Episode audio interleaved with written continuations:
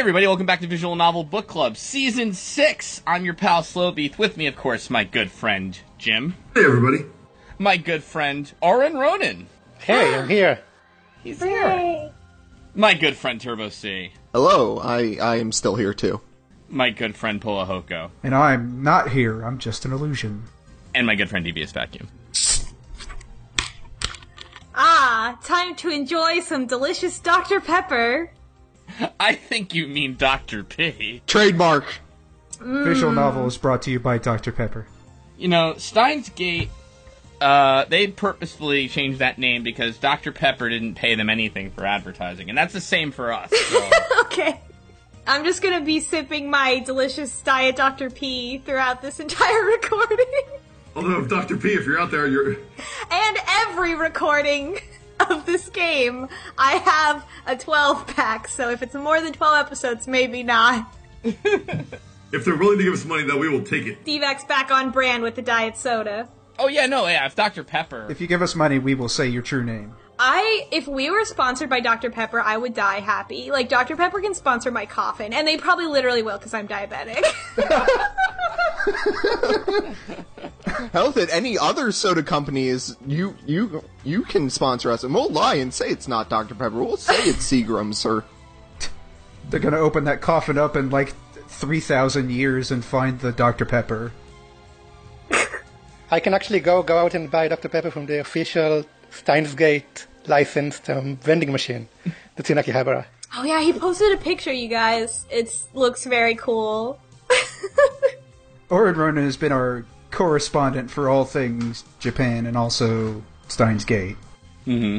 Yeah, so it's so cool that this so this game takes place in Akihabara and just like references real locations. Just all you can go there. it references a lot of real events too. Um, uh, a lot of like conspiracy theories or things that have actually happened before. Um, so, and we'll get into that. But I, I like I like that the lore of the game is the lore of real world. Yeah, for sure. So, in an alternate timeline where we introduce the game, we are, of course, talking about Steins Gate this season. Um, m- I have n- a bit next to no familiarity with it at all. I've heard of it. Absolutely Um, none. I don't. All right, Pola's absolutely none. Jim, did you have any? Nope. I heard the name, that's it. Turbo. Um, so I watched the uh, anime that was made after the game come out came out. Uh, I think back in like 2013. Um, and I'm actually rewatching it as we're going through the. Um, You took too long. Okay, uh, D-Back. I started watching the anime, but I quit after episode two.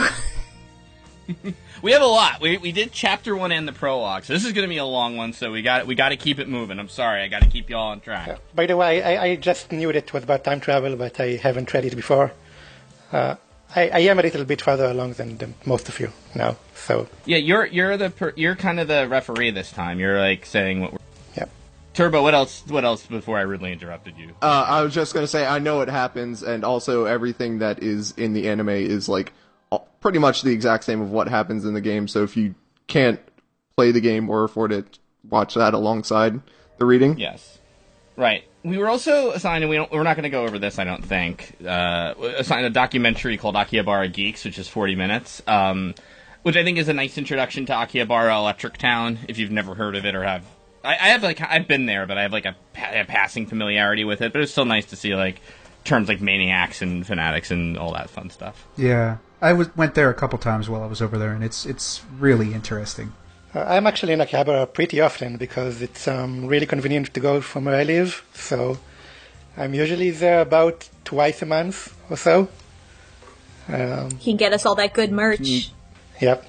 Get me PC 98 games nobody's seen ever. It's okay if they're porn. They're all porn. Oren is everybody's inside guy. Um. So, yeah. Uh. All right. I guess I'll let you lead a bit because you, uh, you know, like where, where do you want to? Where do we want to start off with? Do we want to, um, Oh, the like, prologue, wanna I just get guess. into the prologue of the game? Yeah. Yeah. okay. Cool. what happens? Who wants to do it? Who took good notes? Because I played it like a couple of weeks ago. Oh, it's me. Uh, who, t- who took notes? Please, you've listened to this show. um, the game starts with a big monologue about the butterfly effect and a bunch of other things that have already become stereotypes in other time travel stories that have come out after this. uh, which is cool. There's definitely like a little bit of like, when did this game come out? 2009. 2009. Yeah. Yeah, so it's like there's stuff that obviously informed this game that came out before it, science fiction and stuff. And then there's also been enough time that stuff has come out after that has obviously been like it's inspired by the same kind of thing. So it's in an interesting place. I feel like I'm at like oh, it started with a monologue about the butterfly effect. But then again, like, you know, that was a thing. I remember that movie I never saw it, but I've seen like scenes from it. and I know like the general. with Ashton Kutcher. I was very moved for it at, by it at the time, but I think I was also like 16. I I know that actually I have it on DVD. Oh my god. Stream! I I have I was in like one of those DVD scams, you know, where like Wait, yeah, like you're in part of a subscription and it takes forever to get out and all this stuff. So I had like random crap DVDs. So I think I have it, but That'll be our exclusive uh, dark web stream. Yeah, the Slowbeef's Loot Crate DVDs. We could just pop one Yeah. in and watch them. yeah. Everybody, everybody pop it in your DVD player. Anyway, yeah, cut to a shitty flip phone. we start off Yeah, with our protagonist's phone. Well, this was 2009. wait, what? I'm sorry. this was 2009. Yeah. The Yeah. iPhone just came out like two years ago, two two years before that. It was like right on the verge of everybody losing them flips, but it was right in, it was like still had peak. It was like your mom had a razor. Japan actually like uh, stayed with the flips for a little while longer than the West. So Yeah. Can I? One thing I want to say though is before this, just very briefly, it opens up with someone ranting about something like if only I'd done something differently, that wouldn't have happened to her, that kind of thing. But what I really like is they do. They I went. I want to tell the me back then. Don't do anything careless. Don't do anything rash. Don't pretend you didn't see that. Pay more attention. And I love when stories do this like double down wager of like kind of telling you, like, pay attention, I'm going to try to slip something by you. I don't know if Steins Gate's doing that for sure, but that's what it read to me, so I, I really like that shit. Anyway, sorry. Mm-hmm. But anyway, yes, we open with a flip phone. Um, it also, uh, the flip phone says that today is July 28th, um, which is about the time that we were all reading this, so I thought that was cool. Cool timing. Yeah, it's true. Um, so we are Okarin, or, or Okarin, or Rintaro Okabe, and we are with our friend Mayuri, and we are, uh, hanging out in front of the Ra- Radiocon building in Akihabara, and we are about to see, we're going for, to a lecture by a scientist named Dr. Nakabachi. No one who's listening will remember any of these names, it's okay. These names are really hard to remember in general, I found. Mm-hmm. Um, but we're our main character right off the bat. I mean, it, right off the bat, it's ambiguous. But the more we hear him talk, the more it becomes clear that he is delusional or kind of like putting on a persona of like being hunted by a secret organization and like talking to his phone that's not connected to anything and Right. like he's like making up these this conspiracy theory but like when the game starts you're not clear on it but like after you hear Yeah. about three or four lines of dialogue you're like okay what's this guy's problem Yeah. Well, it took me a little bit longer than that, but I like that setup, and I also like the reveal. It's like, okay, it's kind of like a spy thriller or an action genre, and then you get further on. It's like, oh wait, this this guy's just larping. Yeah. yeah also he's 18 that was the big giveaway for me Yeah. I really, I really like the way that the voice actor reads these, these lines. He, the voice actor is good. He's great. He's amazing. Mm-hmm. He's very good, yeah. I can't say the same for the others. Notably, yeah, this is a visual novel where the protagonist it's in first person, like we're seeing it through his eyes, but it's he's not like a blank slate character No. or like a fish out Yeah. of water kind of character. Like i like that a lot Yeah, I, I actually did hear that about this game, but um, I forgot to mention that. But uh, yeah, I, I do too, though. I to- I think it's totally great. I genuinely like Rintaro. Yeah, he takes charge in a lot of situations. And he is very Don Quixote, which is like a, a real trope for sci-fi movies, where you're like, okay, is this guy just crazy? Is he like, is he actually trying to do this on purpose? Seems like he's doing it on purpose, but then you're like, but he might be crazy too. Mm-hmm. No, totally. He's definitely the comic relief character, though, and we don't really have many games where you are the comic relief character. I know, I love it. And he has, so, his name is Okabe Rintaro, and his, uh, but he has a true name. So he's like, I'm a mad scientist. That's, he believes he's a mad scientist. He's gonna, like, take over the world, mad, mad scientist, Doctor Doom type of persona that he wants to create. Right. And he has a, a different name that he goes by, which is Hououin Kyouma, um, which he actually explains the meaning behind it later. So God bless. Um, so this is his true name. In, in, in Japanese, of course, you see the, you see the kanji, and, and it really is it does contain the kanji for like the phoenix, and and, and it's also um, a really I don't know if it if it passes in English, but it does sound like uh, a fictional mad scientist type of name. So I want to take this second to bring up something really cool that the game does. And as you progress, some words will be like highlighted, and when you come across them, it'll be like tip added for something like true name or the organization or the system. And it is basically like an almanac of stuff within the game. So, for example, uh, true name, which is under the category Chun- Chunibyo, is described as the name that describes one's true essence or soul name. And Chunibyo is actually this kind of interesting idea of, um, like, they call it eighth grade syndrome, where it's basically it. what this guy has, where he's, like, very self obsessed or, like, obsessed with mythology or delusions of grandeur or, or whatever have you. This has become like a really popular trope in Japanese anime and manga in like the last 15 years or so. I mean, uh, in like works adjacent to this podcast, like um, Gundham with Danganronpa 2, is exactly this. Yeah, exactly. Characterized by an affected attitude of nihilism, cynicism, extreme self centeredness, delusions of power or superiority, and a consuming fear of being treated as a child. Jesus, sounds like it could get you elected president. God. Oh, Did you miss us? It kind of reminds me of like ways when we say something is 12 year old cool, but like calling something 12 year old cool is like it's not insulting a person directly. And I love that like this is a word that is 12 year old cool, but it's insulting someone directly. Like I wish that this word had been in my life longer. Like I can't believe I never heard of it before. because it can describe so many people. It's like very directly like making fun of like edge lords. Like that's that's another word. It's like mm. very similar. There's seems to be a lot of cultural nods here, like cultural phenomenon, or even just nods to like things that actually exist, like Moad Snake, or um, you know stuff like internet. Oh, ev- ev- everything in this game is a Everything, reference to a yeah. real thing. Yeah. Oh my god. They, they Yeah. didn't invent almost anything. It's all references. It's like I feel like yeah, this is like very clearly meant to be taking place in our world. Like, and I don't mean that in like the normal contemporary thing, but it's like it's making that point of saying that like this is here and now kind of thing. Yeah. Metal Gear exists Yeah. in this world. It's very nice. And I love that they drop in all these references just to hammer in the fact that the these people live in Akihabara and are otaku. Yeah, and the, the references are going to come fast and furious. There are so many of them in this game. Uh, just, just one thing. You you mentioned the lexicon, and I actually think that um, they could have done better in the localization because I, I read it in Japanese and then I watched a YouTube video of the translation. And they did change it because they, they took out some things that were not translatable. So the lexicon entries for a lot of like net slang, Japanese net slang, which they didn't actually uh, put in the English version. And they did add some, um, but I think they could have added more because there are a lot of things here that could have used footnotes, and they had a perfect system for it, Ah, yeah. and they didn't. So that's my little criticism about it. oh yeah, the the internet the internet posts were kind of I don't know. 4chan is also in this game.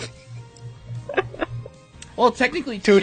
2chan, right? Yeah. 2chan, which is- yeah, which is- Which now, which is called 5chan these days, by the way, Oh god. Oh, is it? Oh, is it? I had no idea. because of copyright reasons. The math is just out of control. So yeah, to we're here to see a lecture. Uh, there's this this professor is going to give this uh, press conference about, and it's a time machine or a time travel related uh, press conference. Um, but not very many people are there, and uh, but we're interested in it. Like we don't really know why this character is interested in it. He keeps talking on his phone, and then uh, with his phone that's not connected to it, connected to anything, and then ending all of his like transmissions with uh, he says El Psy Kongroo uh, at the end, like it's like this secret society sign off type thing, and um, and so he's like very clearly like just a teen. And uh we're so we're but we're there to go to this lecture and we're there with our friend our childhood friend mayuri who's like mayuri is what uh she's like sweet and i don't think she's as innocent as they treat her like she is because she's a cosplayer like come on Here's the thing. I I really don't like Mayuri. I just I don't like her. She's that ditz moe archetype, and she's just nothing else at this point. it feels a bit put on the way that she acts for sure but like everybody in this game all the characters in this game have like a put on persona like i was really annoyed with both rintaro and mayuri in the beginning until i until it kind of acknowledged more like oh no rintaro's in the wrong like don't we're not supposed to like he's he's um immature and like putting on this thing They're all dorks. they're all dorks. Yeah. So then I was like, oh, so like he's putting up this persona, Mayuri's putting up this persona, like everybody's got like this sort of like exaggerated version of themselves that they sort of do. I don't know about that though. Like Rintaro seems to be putting it on, but I don't know about the others. They because they all seem to like they seem to dismiss Rintaro. Well, hold on, not not putting it on like a facade per se, right? But like you have this notion of a teenager of how I guess like how you're supposed to be and how you're supposed to be cool and things like and what is how you want. You know what I mean? It's different. yeah, it's very teen. it's yeah, it's like um, other characters usually like clearly aren't going to go along with like normal social order type of things and are just going to act their ways before kind of maturing a bit and all that, you know. And our, I mean, yeah, like our character is directly, yeah, like has this like put on. Or I mean, it's hard to know right now, and without getting too far into it just yet, like how far he buys into it, you know. Um, we don't know if this is like a fake thing that he's doing for our benefit and for an unreliable narrator benefit, or if he actually believes in the organization and him, or what have you. But um, I, that's the point I was trying to make anyway. And I think he doesn't really know. I'm I'm still not convinced. I won't defend Mayuri too much, mind you. I'm just saying I'll give her a little benefit of the doubt right now. I'm not really going to defend her at this point either, but uh, what I will say is that, um, you know, to add to her naivete, uh, she is uh, two years younger than the majority of all the other characters. Um, not that a 16 year old doesn't know what sex is, but yeah. eh. I, I, I did, I was annoyed with her. Um, I'd like, she's not a great character. Let's just be totally clear about that. Um, but. I had to turn her voice off. She wow. um, but I, I wrote in my notes. I hope we have to go back in time to this scene later after Mayuri has died or something, and suddenly we're super grateful for her. So ab- about about her voice, by the way, um, Mayuri is played by Kana Hanazawa, which which was a really really popular voice actress uh, a couple of years ago, and all of all of her characters are like that. She this is her her type. Um, again, if we go back to Danganronpa 2, she she does Nanami in Danganronpa 2, which is kind of the same character. Oh. Yeah. Um, well, Oh wow. well, Nanami is, if you, for those who haven't played, the a cutesy counterpart to Mono Bear, like a like a little rabbit character. No, no, Nan- More Nan- Nanami uh, is is the gamer. Chiaki. Oh, Nanami! I'm thinking of. Never mind. I'm sorry. I'm. I, forget that. Let's just go back. Let's go to a timeline where I didn't say that. Well, I liked her in that. I don't like her here. Yeah, but it's it's it's it's the same kind of like she speaks very slowly and she's kind of a ditz and and and that's what this actress is famous for and and she got really really popular for it. Oh, yeah. So she plays that. That's like a thing where they people have types that they just play all the time. yep. Yep. Yeah. Like Jersey slime bag. That's me. Anyway. Yes, just just a character though. Mm-hmm. So so, So. what do we do? We're Gotta get we to get Upa. a we get the Gashapon. We get a Pikachu from the Gashapon. We get a metal Upa. She loves it. It's rare. It's worth a hundred bucks. we don't we think it's stupid because we're grown up. Oh, but before before that, we go to the roof because there was um, an earthquake or something. Oh, that happened first. Yeah, Th- that's right. I'm sorry. Yeah, that's right. That's right. Yeah, because it's like, oh, is that an explosion? I think the Pikachu's more important. We can skip over this. But, well, that's like part of Mayuri's characterization, right? Because like we get up there, there's like this like kind of animated glowing dust or whatever, and we open the door to the rooftop, and there's a f- there's a freaking satellite on the roof suddenly. What gives? It's huge. Like satellites aren't that big. What the heck? What's up with that? What is up with the satellites? it's a big ass satellite. Um, but yeah, it's like everybody, like other people, I think, start coming up, right? And then this one woman whose staff's like, "Hey, everybody, like, please, you know, there's nothing to see here. Please go downstairs." Because I guess she's trying to like, she's not sure if this is safe or whatever. Yeah, she says the the um the talk will continue as scheduled. Yeah, which is odd. But um, Mayuri is like, and Mayuri, we can't find her, but it turns out she's outside one of the gotcha things. Like, hey, I want Nopa, which is, it's like, didn't you hear this explosion, lady? Like, what the heck? But she wants, so we get her her metal gotcha paw, which is worth ten thousand yen. And uh, there you go. This is, by the way, part of what is it, Rainet Kakaru 3D? Yep. Yeah. Yep. Yeah. Is that real? No, but it's based on real stuff. But probably a parody. I mean, what is it based on? Uh, all of these like card games. Um, Okay. Well, Just just card games in general. Yeah, I was wondering if it was uh, directly like Bakugan brawlers or whatever. well, Or- the the Not quite Yu-Gi-Oh. the in-game wiki, which says it's fictional, it's based on children using the internet to battle viruses. oh, Digimon then. So Doctor Doctor Mario. Yeah. To Dr. Mar- That's how I'm imagining it from now on. As Kakaro battles terrorists in cyberspace, his techniques and programs are represented as virtual robots. I think it's mostly Digimon. It's based on. Yeah. yeah. I think that's the whole trick with. I think that's why they're called Digimon, right? But anyway, all right. Listen, the, the greatest thing happens, which is Doctor Nakabachi begins his lecture, and he wants to talk about um, the theory behind inventing a time a time machine. Yep. And he's talking about it, and the voice actor The goes, best voice line. "I don't even know I can do it." like, Doctor. Our character, an 18 year old boy, stands up and calls out this this uh, theoretical physics professor. He he does not have like a, a, a an off button. He is just always. He's exhausting. Yeah. Great. It's fantastic. I love it. But also, he's pissed at the doctor because it's apparently just someone else's theory that he read on the internet 10 years ago. Well, it's John Titor. Yeah. Have y'all heard of John Titor before this? No. You do know that he's Yes. real, right? Yeah. Yes, Yes, he's well- real.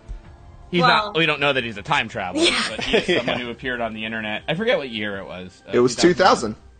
2000 and 2001, so it fits actually in the timeline with when this game was released. Yeah.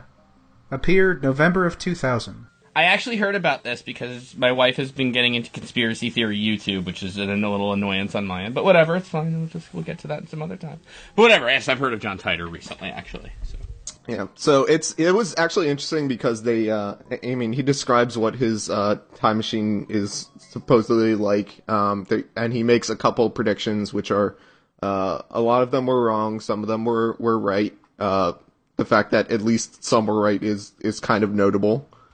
And then um he confirms that the uh the multiple uh multiverse theory is true. That's that's Right. pretty much what John Titor was all about.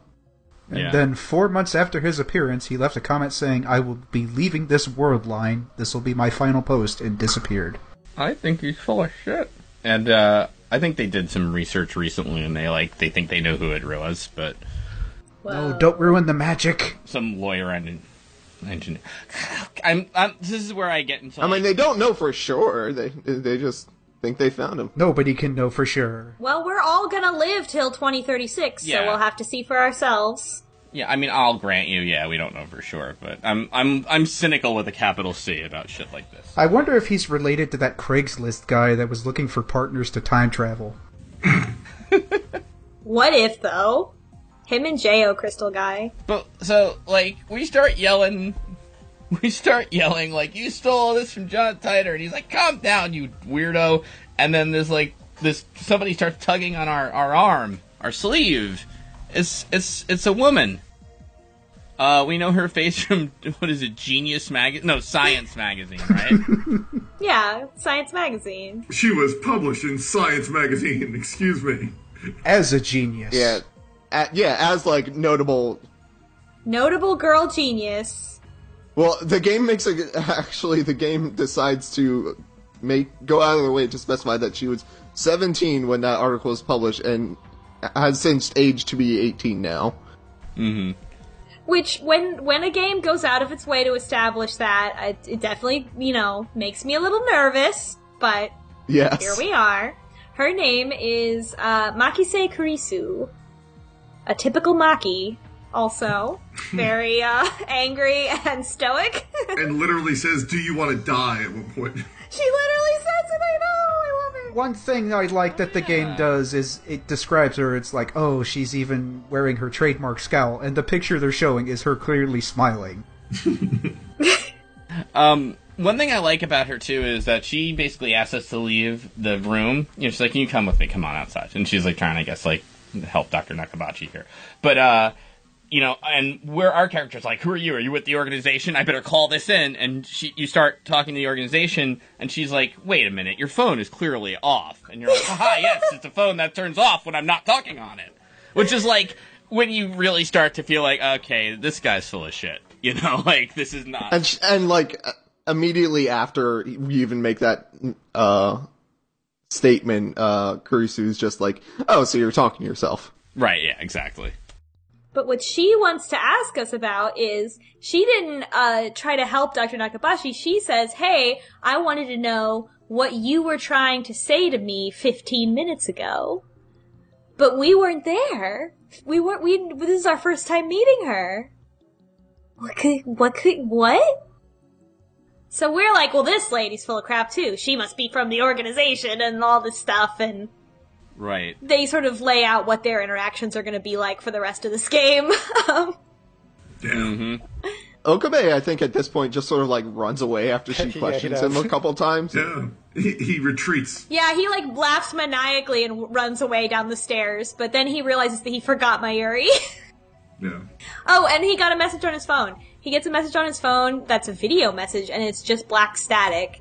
And we're and so we think like we're just about to call Mayuri to be like, "Hey, where'd you go?" We get this weird static video message on our phone, and then we're like, "Uh, okay, well, never mind." And then we try to call Mayuri, she's not answering, so we have to swallow our pride and go back up the stairs back to where we just were after running away from uh, Makise, uh, Kurisu.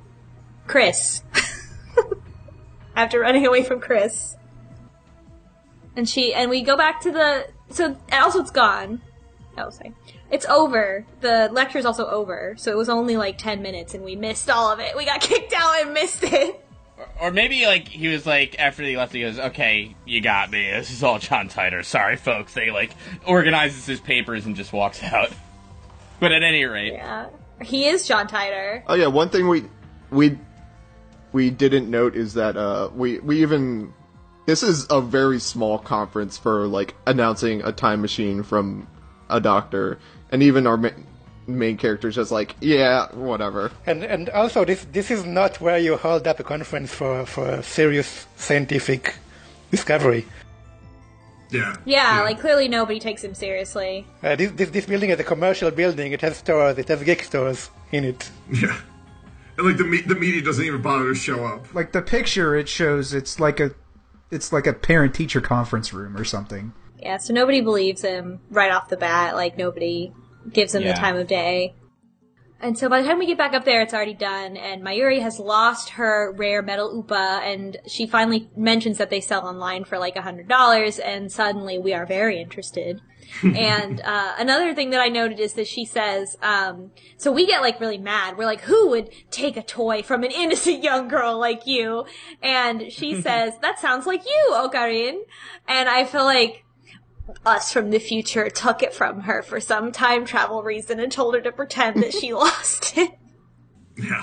I don't know. I'm already like reading everything into this game. That's like, what is it? Where's the loop? Going hard into the theories already. No. If we if we did that, by the way, no way we let her in on it. We took it. We tricked her. That's my thinking. Yeah, probably. You know what I mean? We we can't trust we can't trust her. Oh yeah, we tricked her. No, yeah, we didn't tell her to lie. No, you're right. She she's incapable. Yeah. I think that somehow the metal Upa becomes glitched out in the time matrix or whatever, and it just appears. It starts appearing in scenes, but you have to look for it. Oh my god, I want that to happen too. Or, or you just the it already the time travel's already occurring and you didn't actually win the Metal Upa. Or fuck it, there's gonna be a new timeline with a totally different story and characters in five minutes, and none of the, this mattered. All right, but something important, more important, happens. We hear a scream. Yeah. And there's only still like 10 people in this room, right? And so there's like this blood curdling scream from off camera and everyone's like, uh, okay. And, uh, they go, they go see what it is. Well, I think we're um we're back in the the gachapon area and we're searching around, and then yeah, we we run up to it. And, uh, we go around the, the, we go somewhere where there's, it's like a dark hallway with a bunch of boxes and we go investigate and we find the girl that we just talked to, Makise Kurisu, dead on the ground in a pool of blood. So, Killed by the Upa. who can say? Yes. and it, it claims its first victim. This is actually a monster story. So we are basically like, I'm getting the fuck out of here. we don't do anything. Like the adults around call 911 and we just book it like a coward. Yeah. Like Mayuri, we're at it here. I mean, to be totally fair, like our character has never seen. Like they're kind of like, uh, he's kind of like, I've I've never seen a dead body. Like he's kind of freaking out a bit. Yeah, he is he is a teenager. I mean, like yeah, it's scary. So, uh, what do you call it? We run, we run, we take Mayuri down to Central Street and tell her that somebody died in there, and then we decide to text our friend, like, uh, uh Daru, and tell him like, Again, very much teenager. yeah, well, because we can't talk to Mayuri about it, like, because she is Mayuri. So he's like, I have to talk to someone about this. Let me talk to my Right. my other friend. yeah, and we text him. And just as we text him, there's some kind of distortion. The screen goes wiggly. And right as we text him, uh, screen, screen goes wiggly and suddenly all the people are gone from around us. And, um, we're like, what, where is everyone? What happened? And, uh, we look up at the top of the Radicon building where we just came from and right where the, uh, lecture was, uh, taking place, the satellite that we saw on the roof uh, has crashed into the building right there, which in a very Donnie Darko move, uh, the satellite has crashed right where we were. Yes. We get the title shot. We also get a graphic, by the way. I don't know how pertinent this is. It's like a cathode ray tube kind of, or no, not cathode ray, but these like, I don't know what kind of tubes they are. Like this electric kind of re- digital readout of like 1.130426 and then it like ticks down, like ticks down rapidly to zero point five seven one zero two four. Um, Oh wow, look at this. Look at this guy. Keeping track. this guy look, looking at the graphics of the Let's Play as I'm talking to you all about this. Uh, they are called Nixie tubes. But uh it's a good anime intro. I like the anime intro. Um also we back out and see what our character looks like and Okabe Rintaro looks like Trent from Daria.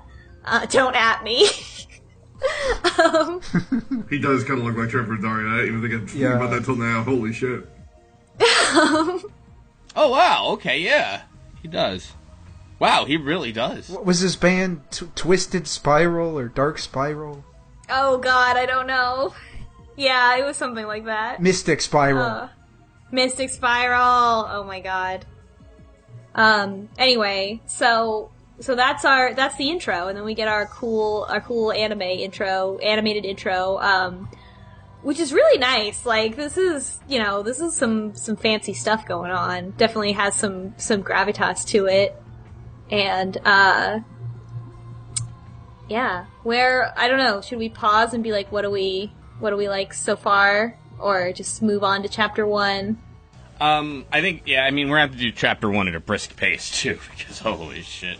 Are you intrigued? There is, yeah. I'm pretty intrigued. Um, knew it was about time. I, I I like the time travel.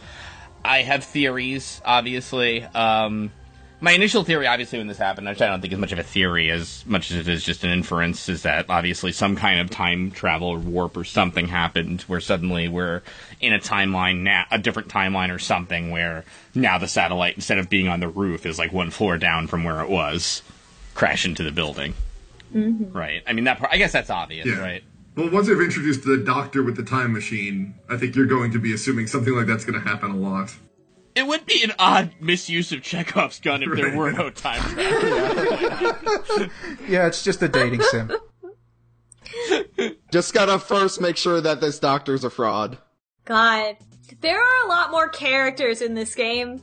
There are more characters than I thought there would be. Like this this chapter one, they just keep introducing more girls, and I'm like, God damn.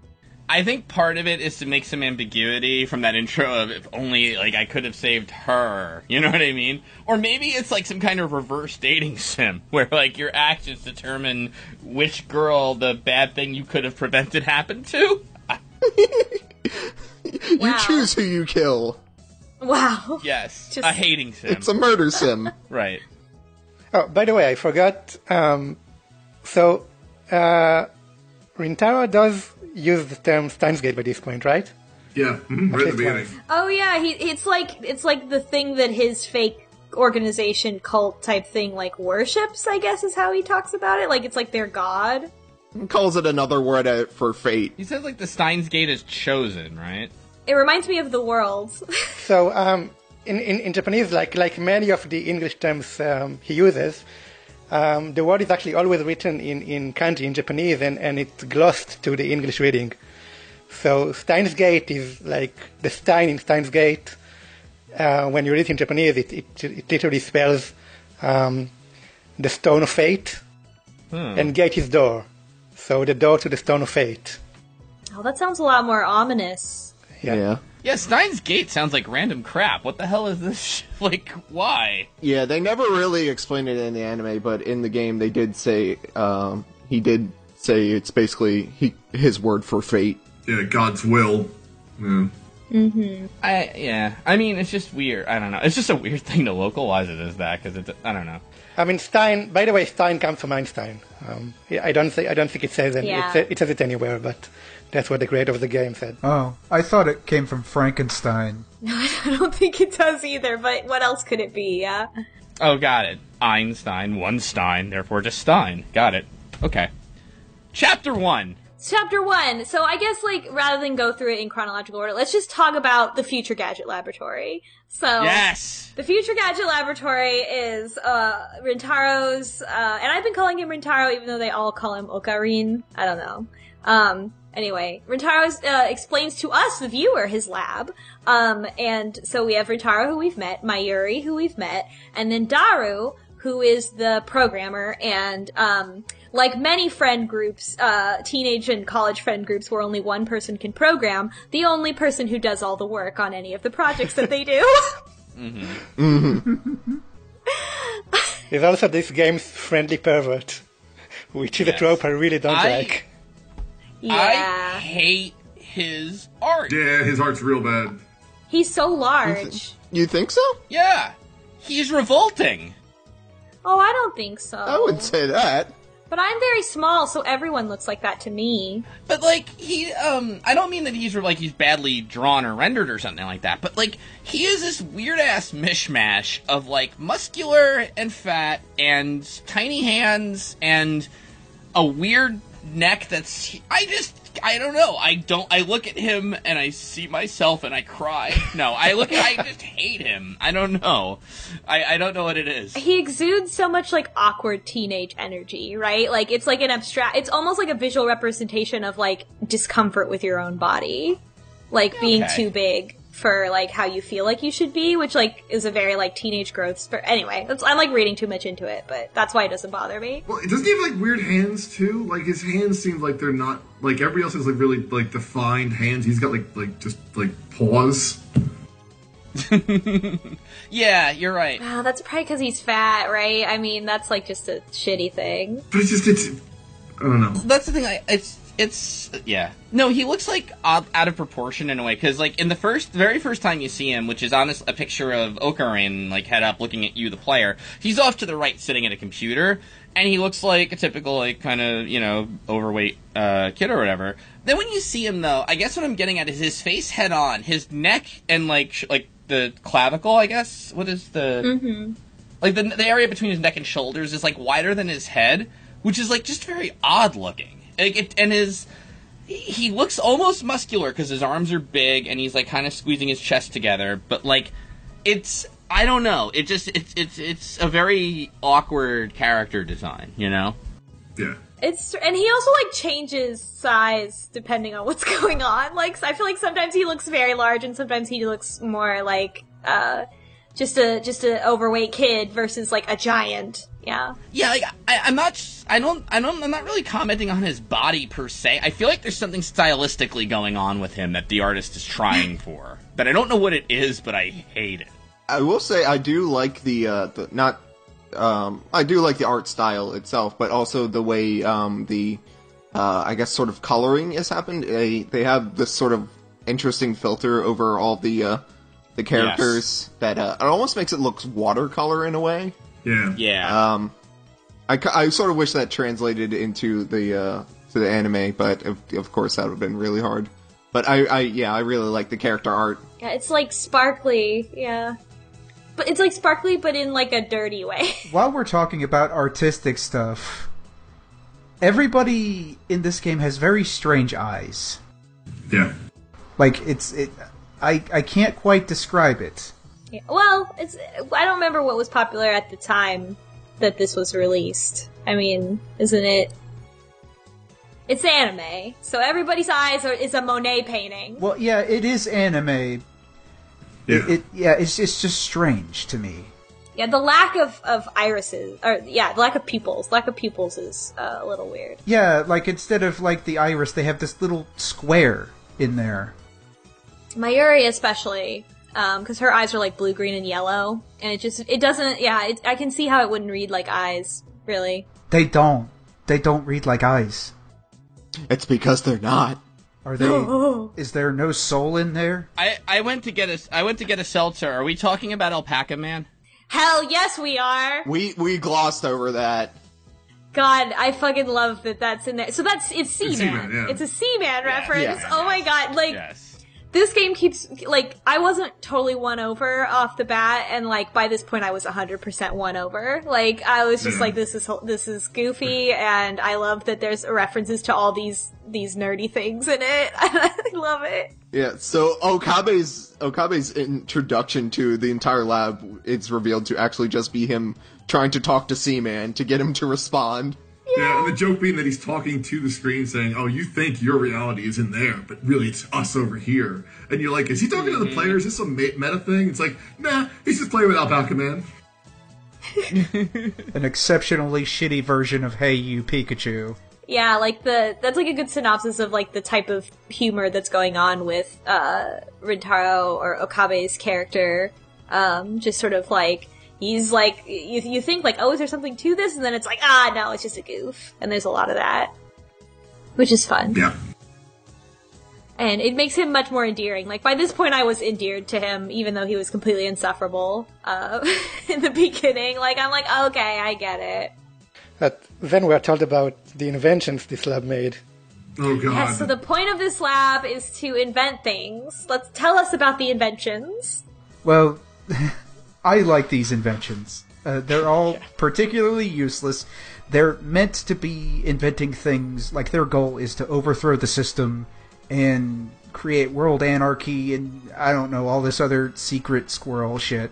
But all they've done is just create worthless inventions. Like my particular favorite, the um, Ghost in the Ball, mobile armored riot camouflage ball, which is basically a bunch of six inch CRT monitors arranged to look like a big ball, and inside there's cameras in the center which are uh, recording and transmitting the opposite end.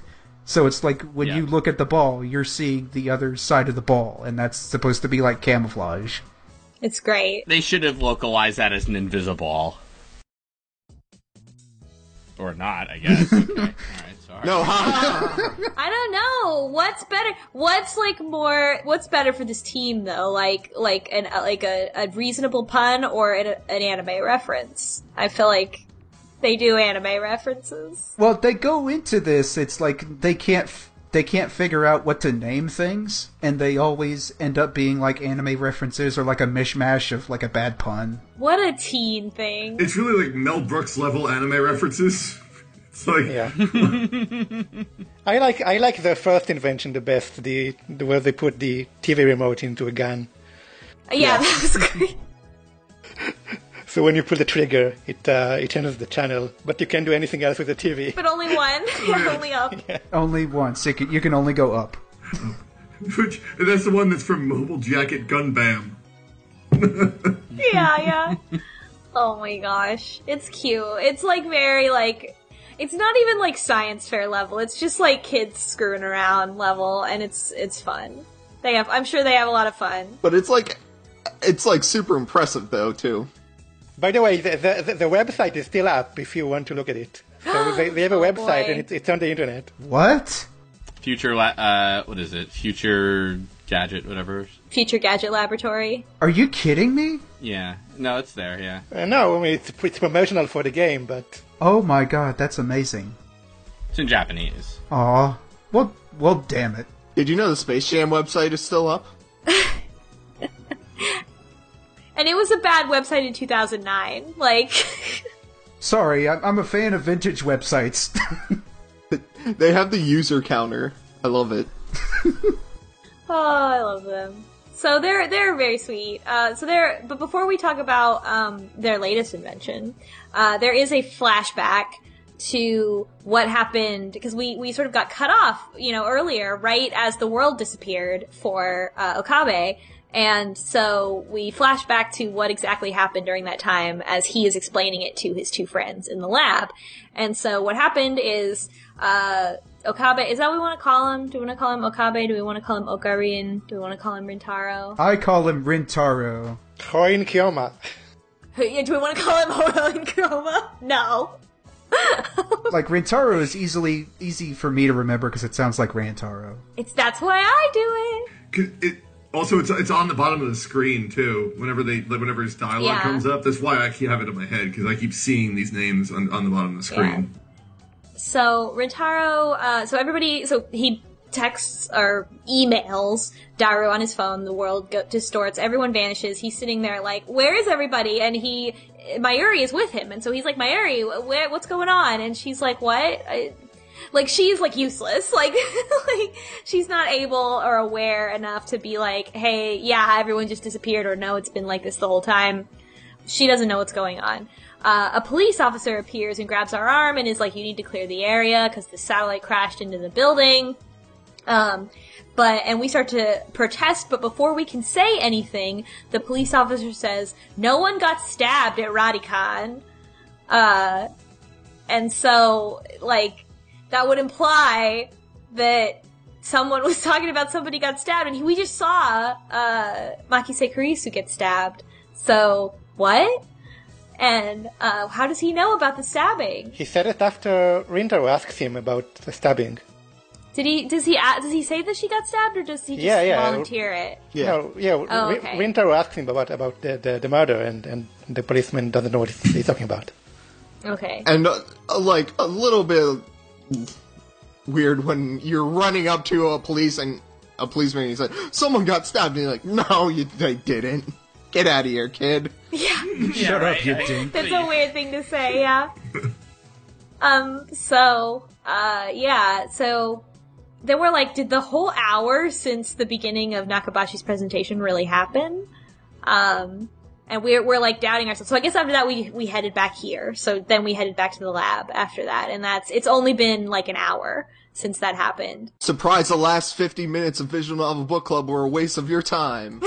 we just recapped something that didn't happen. Also, the next 50 minutes. We should record a second version of this and then delete the original version and then just re-upload it and not say anything. Like there never was an original. What do you mean? Anyway, Oh my god. One of the episodes this season will do that and you won't know which one. uh, the John Titor episode.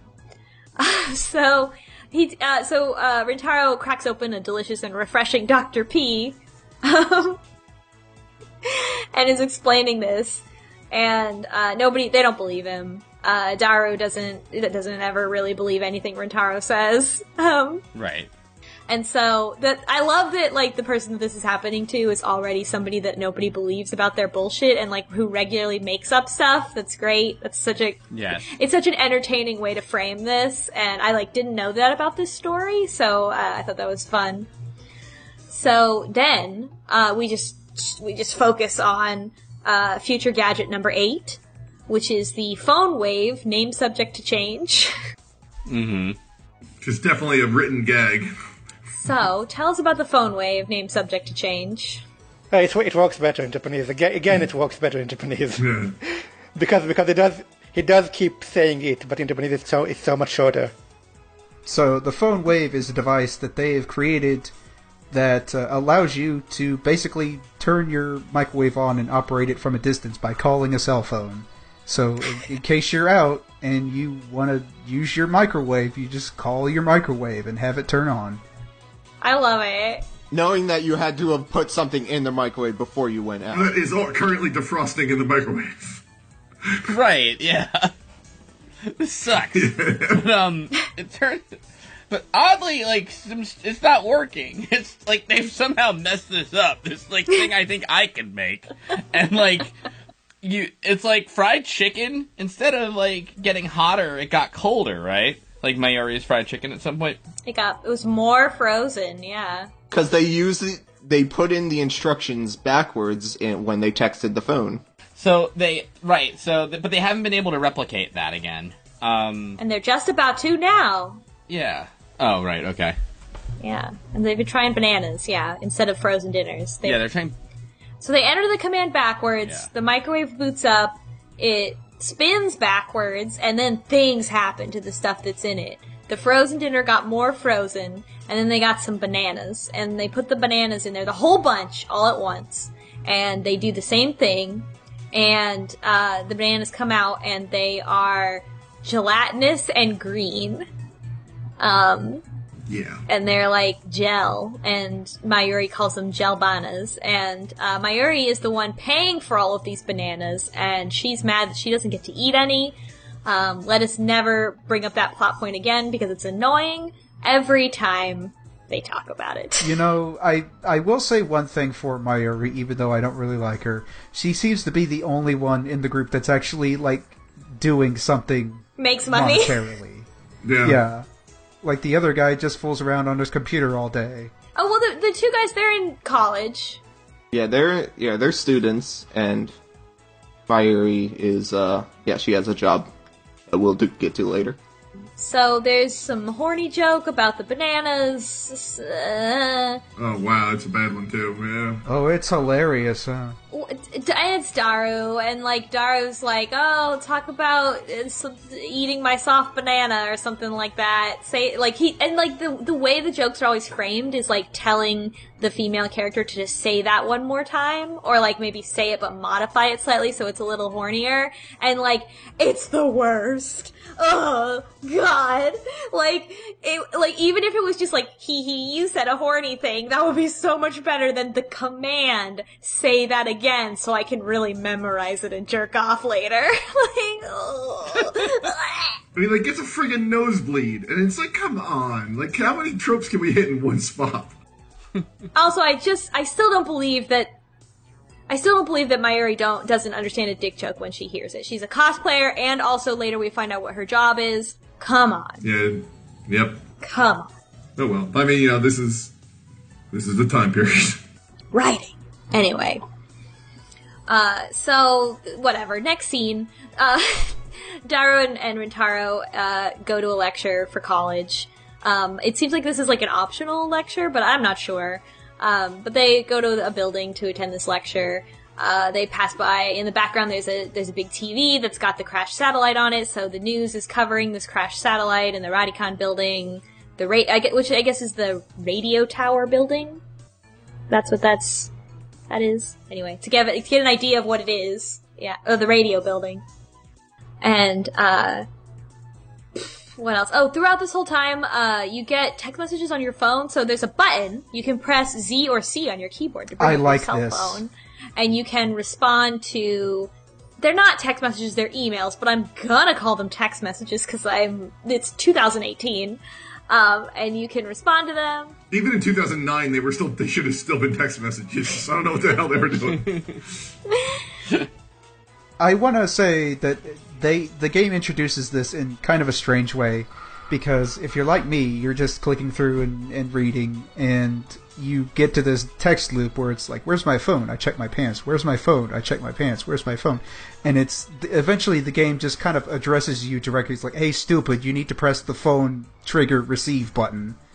And I had to actually look up what that button was. Yeah. Also, it's tough to find controls for this online. I was like, what are the PC controls for this? And everybody was like, I don't know, man. Yeah.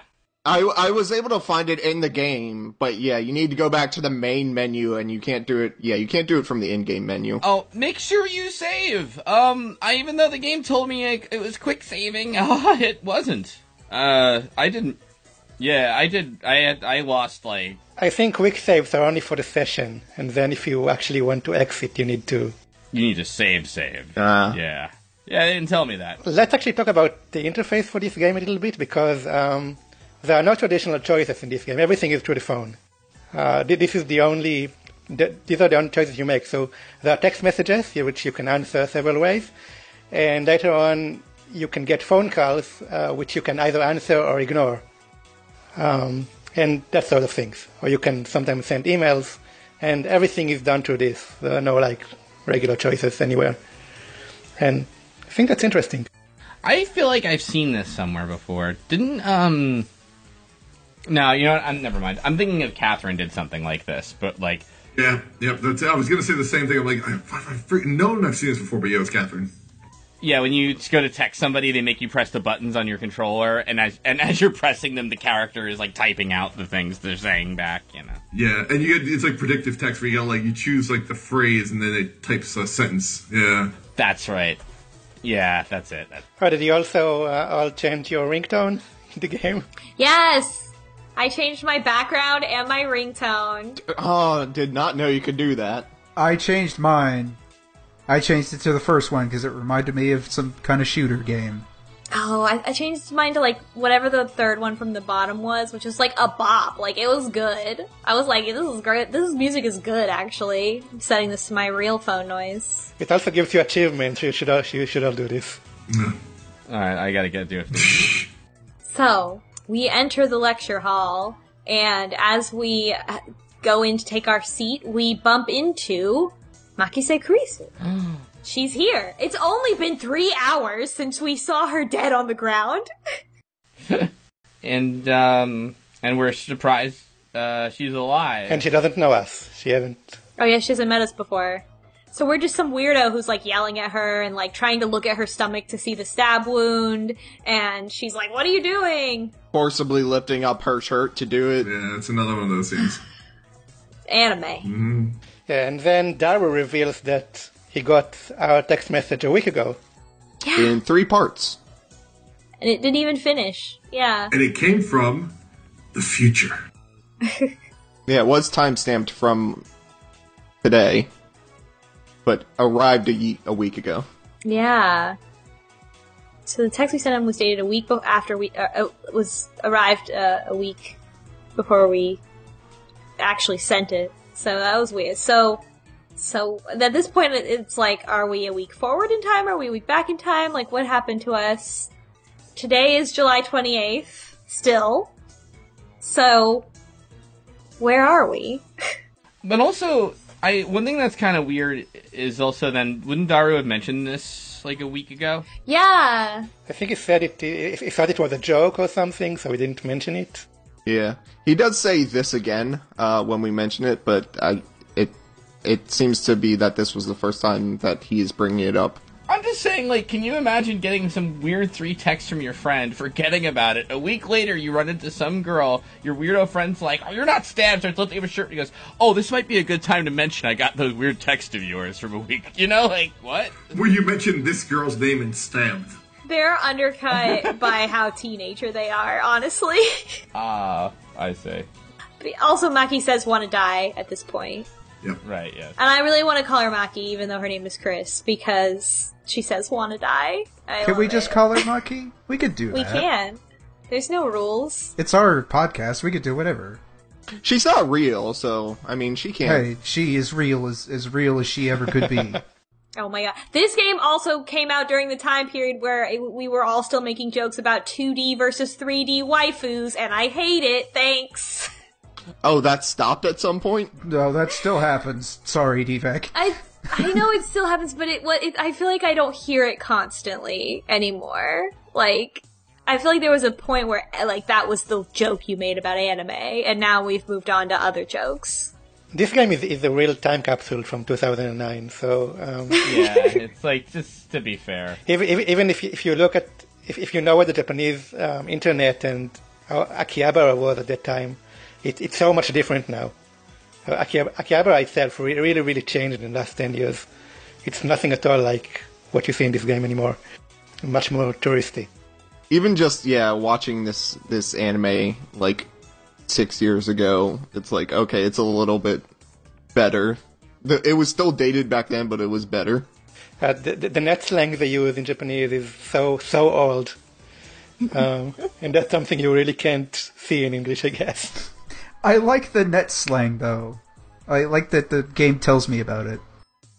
Let's see. So we get there. Um, oh, so yeah. So we're talking about this stabbing and this whole thing, and and and uh, like, yeah, it was when I texted to you when we went to go see Dr. Nakabachi's presentation, and then Daru's like, no, that was canceled because of the satellite.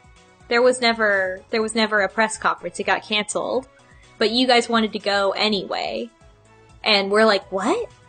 And uh, and that's as much information we get before it's time to start the lecture and the lecturer is Makise Kurisu.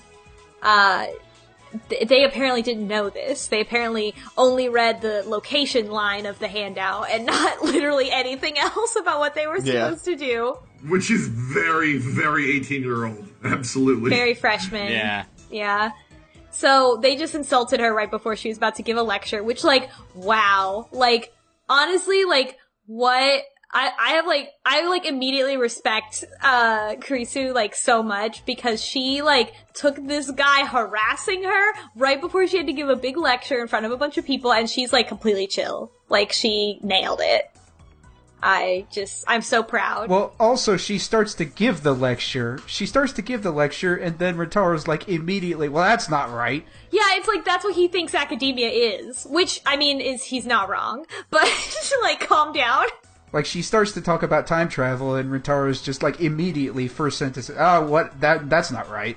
I do love that she's like, yeah, I was asked to talk about time travel, which is not my specialty, and uh, I don't really have a lot to say about it, but okay, here we go. This is my first talk. And I'm told, yeah, it was, Yeah, he- and he actually hers in like 30 seconds. Yeah, it's great. Yeah. So after she is kind of like, okay, um, well, because she's like, time travel isn't possible, like, it's kind of silly to talk about, and he's like, you don't know! Like, fucking undergrad in philosophy, just like, anything could be true, I don't know. Do you want to present some evidence to back up your facts? Come on. I don't have a question. It's more of a statement. Oh god. Episode title. Um, so she, she explains a bunch of different theories of time travel. Um, there's a lot. Um, I think th- th- these are all real theories, right? Yeah. Yeah, like I, I don't know. There's not any in particular that I know is immediately relevant to the game, so I think we could just kind of skip over it. But she talks about, for example, she talks about cosmic strings. She talks about wormholes. She talks about the grandfather paradox. Uh, she, she mostly talks about how difficult it would be to actually implement any of these theories. Yeah. Yeah, Right. How how impossible it is to to get everything. You need like infinite energy and things like that. Yeah, it's kind of a mix between like actual scientific theories and like stuff we've seen in other scientific uh, sci-fi movies. Right. Well, apparently there's part of wormhole theory that I learned playing this game. It's like usually you think, okay, you jump in a wormhole, you come out the other end. But apparently in between there, it's like gravity is so like intense that you would have to have some kind of special matter that has reverse mass, so it would actually push out against the gravity. Yep. That is called exotic matter. So it's all like so. It's really under underscoring how absurd the whole idea of time travel is. Yeah, it's it's like s- some real turning spheres inside out kind of stuff. And then at the end, she uh, is like, and none of these are even to um, mention like the sort of philosophical implications, like paradoxes and such. Um, like paradoxes cannot happen; the universe will not allow it to happen. So, all any of these theories have to not. Uh, Yeah, I, I forget the name of that one, but it's there's like a that's forced causality theory, right? Like the universe kind of makes it right, kind of thing. yeah, And also, there's the the game has this great line where it's like there's 11 theories, and then after she's done explaining them all, Rintaro's like, "Well, what if someone makes a 12th theory?" Again, undergraduate question. And she comes back. It's like, well, I guess it could be contradicted by the 13th theory. yeah, that was such a good comeback. Oh my god. So by the end of it, like we like completely are like like Rintaro's internal monologue is like, wow, she recovered so good from that. Like he has like so much like he like respects her, but he never shows it. Um, but like internally, he has a bunch of respect for her. Right. Um, and so we we listened to the whole lecture, and then Rintaro, with seemingly no other choice because no one else believes him about seeing uh, Kurisu get stabbed, we head to the shrine to get exercised. Oh boy. So at the shrine, um, so Mayuri works everywhere that we go in this game, which is the only good bit about Mayuri that is funny. Um, everywhere we go, she works there. So she works at the shrine along with Luca. Uh, so Luca, uh, I, I think this to now in 2018 we would say Luca is a trans girl. Um, but this game uses male pronouns for Luca, and uh, Rintaro has a very big issue with calling Luca a boy and being attracted to Luca, but also being upset that Luca is a boy. Um, yeah. So knowing, I think this is one of the sort of clear um, cases. Most one one of the most clear cases I've actually seen of like this is a trans character, but they didn't call them trans. it's just blatantly transphobically written trans character. Yeah. I don't even think it's that the game is transphobic. I think Rintaro is, and the game knows that. yeah, it, it's Rintaro. Yeah, I, I think the game, especially knowing what comes later, um, the game is actually doing a pretty good job with this character. Um, Oh well, that's reassuring. Yeah. Rintaro is just being like, uh, looks uh, looks pretty feminine. Oh wait, begone gay thoughts. yeah, it's very like. It is, it is, but like even presenting this in the story, like it is so over the top. It is just on. Like they just keep going back to it again and again and again. It's just too much. It's gross. because, yeah, R- Rintaro can't get over it, which um, is, is not presented in a positive way, I think. Right. This is yeah, exactly. Like the story is not on Rintaro's side here. You know, like that. I'm I'm I'm, I'm more gonna blame him than the narrative right now. You know. Oh yeah, a lot, and and it becomes more and more clear that the the like overall world that they exist in like doesn't agree with Rintaro and how he is. Like he's just another character. Right. But it still sucks. It sucks to hear his internal monologue be like, "But he's a guy," over and over again. I it makes me mad. I was just like, "She's not a boy, you absolute slug." In my notes. Um, also, we like Luca. Um, so Rintaro is uh, both attracted to Luca, but also just like they're friends. And um, Yeah, like pretty pretty clearly, like yeah. we Rintaro bought Luca a sword from the sword store in the mall. Um, and at this point in my notes, I wrote the most powerful swords in the world can only be handled by the delicate touch of a lesbian. no. It's also it's also it cost him it cost him a dollar. So I mean it was like he went all out. a one dollar sword. Cost them nine dollars. But so Luca's like bought in, like Luca's like I guess kind of gullible and has like bought into Rintaro's little fantasy about the organization and is doing sword training because like he told her to. I'm not sure if she's buying in or or or like or not, but yeah, she's definitely uh humoring him the most out of anyone at the very least.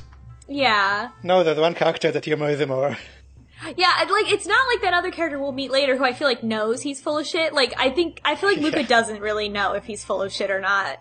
I think I think she does because she keeps um she she, she keeps calling him Rintaro even though he doesn't want her to, but and, and then she corrects herself Oh yeah. As opposed to the other character who just calls him Hoy. Like she's just trying to get like a- approval from her her peer group. You know, like yeah, yeah, she doesn't buy, it, but she just wants everyone to wants him to like her. Like uh, you know, she wants to be friends. Yeah. That yeah, that's how I sort of see it. Doesn't he do a thing though where she's at the mall being harassed by people, and then he like kind of like tells them to fuck off or something? That's how he met her, I think. Right. Yeah. Um, so she, I, she's kind of like, Yeah, he said she, he he met her when she was harassed by some bullies, and he came to her help, and Yeah, yeah, they mention it in the yeah when they first introduce. and and, and then she learned she she's a classmate of Mayuri, so. So we want to get an exorcism from Luca, who's a girl we kind of have a crush on, and who works at the shrine. And I guess her father's the like head of the shrine. Yeah, uh, my father is the head priest. Uh, I have a question for Oren. So in the game, there's kind of this like uh, it it's put like after going through something like that, I have to go get an exorcism. I can't help it. I'm Japanese. It's in my blood. What exactly is up with that? Is that a thing?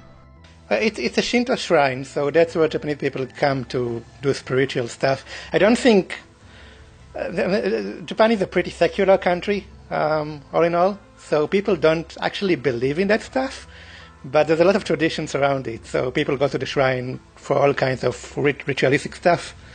Um, So if somebody got really upset or they were in a bad situation, that would be something that they went for. Yeah, I mean, uh, for example, uh, something people actually do is like before big exams, they go to the shrine and get a blessing. Yeah, it's like a good luck charm.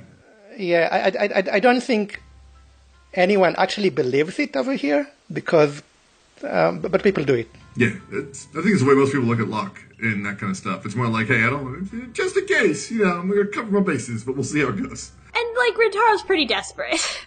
Obviously, the priests are actually actually believe in the religions, but but the common people are uh, participate in it, but they don't really. No one really takes it too seriously. um, you know, I, I mean, yeah, I, yeah. To be totally fair to Rintaro too, he's seen someone dead, which is shocking enough, and then everyone disappeared, and then she's alive again, and like no, but you know, nobody's no one knows, acknowledging yeah. it. And there's this text from the pa- like I I would be pretty I think like most people would be pretty freaked out. So maybe this notion of maybe I need an exorcism. It's not like you know the most rational thing in the world per se, but it's also you're not in the state of mind to be. I I, I can buy into it, right? Yeah, when you see what is essentially supernatural, you might be like, hey, that's probably science I just don't understand. But if it's not, Like if this happened to me and I saw a church, I might be like, "Eh, you know what the hell? Like if I just, you know, like, yeah, all right, I uh, maybe that'll. help. I don't know. I'm I'm not in my domain here, so. Just gotta hedge your bets. yeah. Another thing that happens during the scene before uh, Luca starts the the exorcism is Mayuri says a line that where she says she knows what a fujoshi is, and if she knows what a fujoshi is, then she absolutely understands all the dick jokes that everyone is making and is faking it. So that's my hypothesis. What's Fujoshi? uh, a girl who's really into yaoi. Yeah, it's in the almanac. So we get a so we get the exorcism. So Luca goes and like gets like this. We don't even know what it's called. The stick with ribbons on it from her dad, and she's like too nervous to do it, and so we uh, well Rintaro pretends that he's being possessed like in an overly dramatic fashion and like to get give her like the confidence to help him and is like oh you really helped me so it really wasn't an exorcism for him it was really just him making her feel better Yeah. So that's that's cute, and uh, and so we head home after that. So we've met Luca, and uh, we head home and we meet the guy who owns the TV store underneath the lab, who is Mr. Braun. The secret hidden dream daddy. Uh, Mr. Braun is fantastic. He has a shirt that says Jack Hummer on it in English. Yeah. I love him. Oh, and the best is that he runs a CRT store, and I think in the beginning, uh, Rintaro makes a thing like, "Oh, pff, nobody even values CRTs anymore. You know, they're, they're pretty much useless." And looking back now, it's like, "Oh no, those were worth a shit ton. You should have saved them." Yeah, he's rich now, guys. Apparently, in in, in the um, building where this um, in in, in Real uh, the building where this is supposedly takes place in, which uh, the game pretty much describes how to get to. Apparently, there, there once was a real CRT store in there. Um, Oh my it- it- gosh. it's not there anymore, though. I don't think it was there by 2009 either, but Mr. Braun, I artistically, Mr. Braun's supposed to be like really jacked, right? But he's his arms bother the shit out of me because his upper arms have this weird thing that's like, I guess a bicep and a tricep kind of meeting together, like muscle cleavage. It's it, it's a butt. It's a muscle. It's an arm butt. Yes, yes. He's ju- he's just got glutes on his upper arm. Yeah, arms do not work like that. It's like the artist. It's like the artist only knew how to draw cute anime girls and was asked to draw other people. Yeah, he's got two butts on either side, and even his pecs are kind of Yes. butt-ish. He's just a big pile of butts. This just, just butts all over this guy. Mr. Butts. Oh, he's got a shoulder butt too. I'm looking at the art now. He's definitely there's a shoulder butt as well. Oh yeah, you're right. There is shoulder butt.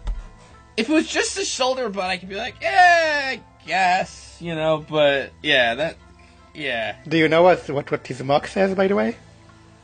They don't, they don't translate it, right? Uh, wait, wait. Oh, it's um, it's like brown pipe something, right? Oh, brown can is CRT. That's CRT, but the second word. Hold on, wait. I'm tr- I have the zoomed in picture I'm looking at right now, so I'm having. The one with the little heart next to it. yeah, Oh wait, that's. Ah, shit, I don't know that. that's Moe. Oh my god. CRT Moe, basically. and they do make like some jokes about how like he seems like he should be a pervert, but he's not. Like He, li- he likes TVs. he just likes What? TVs. He likes tubes. So uh we he gave us a TV and we're like I our TV broke, I need repairs and we say like the way it's translated is I need repairs post haste and he replies, "Man, why do you always talk like that?"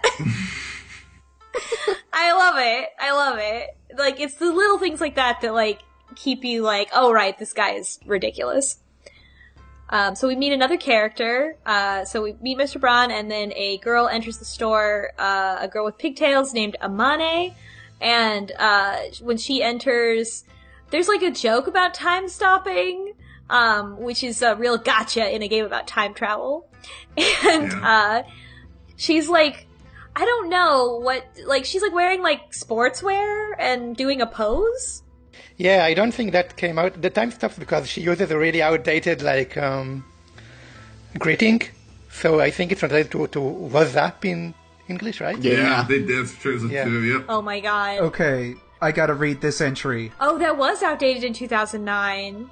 Yeah, so so she does she in, in, in Japanese she does like um, something from an, a really old TV show that was kind of uh, popular, like in the late eighties.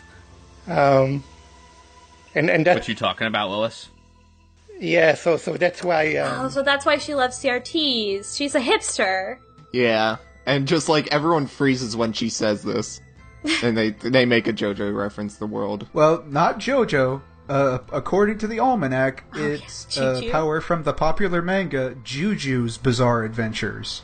Yeah. The I I can't tell if I'm happy or sad every time there's a reference in this game, and I don't need to click and see what it is. yeah. So Amane came in. She's gonna start working at the store now. We don't really learn that much about her, um, other than she uses outdated stuff. But like, who else would love CRT TVs except for someone who also loved the 80s? She also sort of. She also sort of immediately believes like this organization is after us, and she threatens to beat them up. Oh yeah. So yeah, so she we don't really learn that much about her though. Um and it kind of just goes forward to the next day. It's hot outside. Um then Rintaro does a bunch of investigation into there so that so John Titor is back on at channel uh and posting stuff and Uh, and we're like, wow, John Titor's back. Rintaro immediately says it's obviously fake because this one's writing in Japanese when the original John Titor was on an American bulletin board. And he even claimed he was an American uh, soldier. Yeah, the game acknowledges this, that it's strange that this, this time it's on a Japanese bulletin board. Yep. But just from a big picture, these are really good. Like these whole things, like feel like discussions you would see on Reddit if somebody was like, "I'm from the future." Yeah, all the bullshit replies are fun. Are not, well, not funny, but realistic. Yeah, so we read it a lot of ad channel at this point. Um, and there's a lot of net slang from the um, late 2000s in there, which is really old now. I just love the amount of replies that are just like "shut up, nerd." Yeah, so so the, the John Titor who is named, um, and this also doesn't really come across in English, but his Japanese writing style is really strange. He uses a lot of kanji in places you wouldn't usually use kanji and that kind of thing. Uh, so that doesn't translate really well. Uh, and then mostly anonymous replies, but um, there are two named people, which one of us is Ass. uh, but but there's another named Classic. replier. Did you notice that? Is that the the Gohan? Yeah, the Kamihami, uh, Yeah, Kamehameha something, Gohan. yeah. God. Right, yeah. So yeah, so um, that's important. So if you read these threads, uh, try to pick up who who replies with those names. Yeah, and they they have it. Um, the uh, the English like the the only like tran like Owen was saying the only part that really sort of gets translated is uh, John Titor talks a little bit more formally than you would on the internet, uh, but yeah, probably not the same as as it was in Japanese. But then, and then, like, yeah, I don't know if we respond yet or not, but um, because we start talking, well, whatever. Um, but at one point, then we decide to to search for him on the internet just to like, because nobody on the board seems to like recognize who this is or anything. But then when we search, there's only twelve results, like period, which is weird. Yeah, and we've read books about John Titor, so like Rintaro's like, what? What? He's gone. And uh, he also, John Titor also says that CERN is are the people who make the time machine, and they used to take over the world. Which, like, what a drag on CERN. Honestly, wow. Yep. That's original John Titor, though. Yeah. Yeah, John Titor, when he the first posted it, he said it was CERN that caused the discover time travel. Yeah, but it's it's, it's CERN with an S in this game. Right, yeah, yeah. They, they, they, Yeah, it's, you know, it's their Dr. funny. P. Yeah. and so yeah, so I guess he says a bunch of stuff that John Titor said. He he does not say that CERN is an evil Right. corporation. Right. That is that is uh, Steins Gate Yeah. original. So yeah, so John Titor like didn't happen in this timeline. Like all of a sudden, like we remember John Titor, and this is the first time that he's happening in like this timeline, and um, so we're like, I have to go talk to Daru about this, and because I I remember talking to Daru about John Titor and who he was and the book and everything, and so and the computer that he was looking for, which is the IBN 5100. Um, and uh, so we're like, where's Daru? Daru's at a maid cafe. We're like, all right, gotta go to the maid cafe to, to go talk to Daru. And on the way there, uh, Rintaro passes the satellite in the Radicon building, and we meet another character, this woman who takes our picture and doesn't talk and is just really weird. Her name is Kiryu Moeka. Moeka. And, uh, she is looking for the legendary Phantom Retro PC of Akihabara. And, uh, she says that she works for a company called Arc Rewrite and that she's an editor, which very much sounds like an organization that's meant to, like, amend timelines, but okay. Um, and she is just, like, very difficult to read. She doesn't express anything. She's very obtuse. She's just trying to find information about this Phantom Retro PC. And we're like, well, my friend Daru probably heard of it because he knows a lot about computers, and she wants his contact information and follows us and stuff. And uh, we're like, fine, fine. Here's my, you know, my name is, and he gives her the the Hououin name, and she can't so pronounce, she can't spell it. It's just like it's a whole bit. she wastes our time.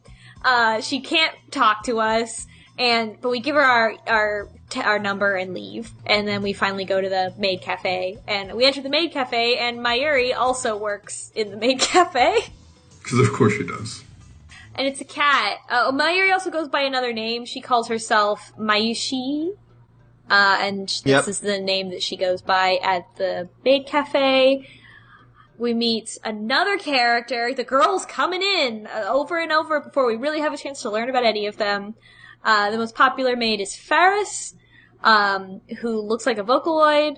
Uh, she's got a pink wig on, and they all have cat ears. It's like a cat maid cafe. Sure.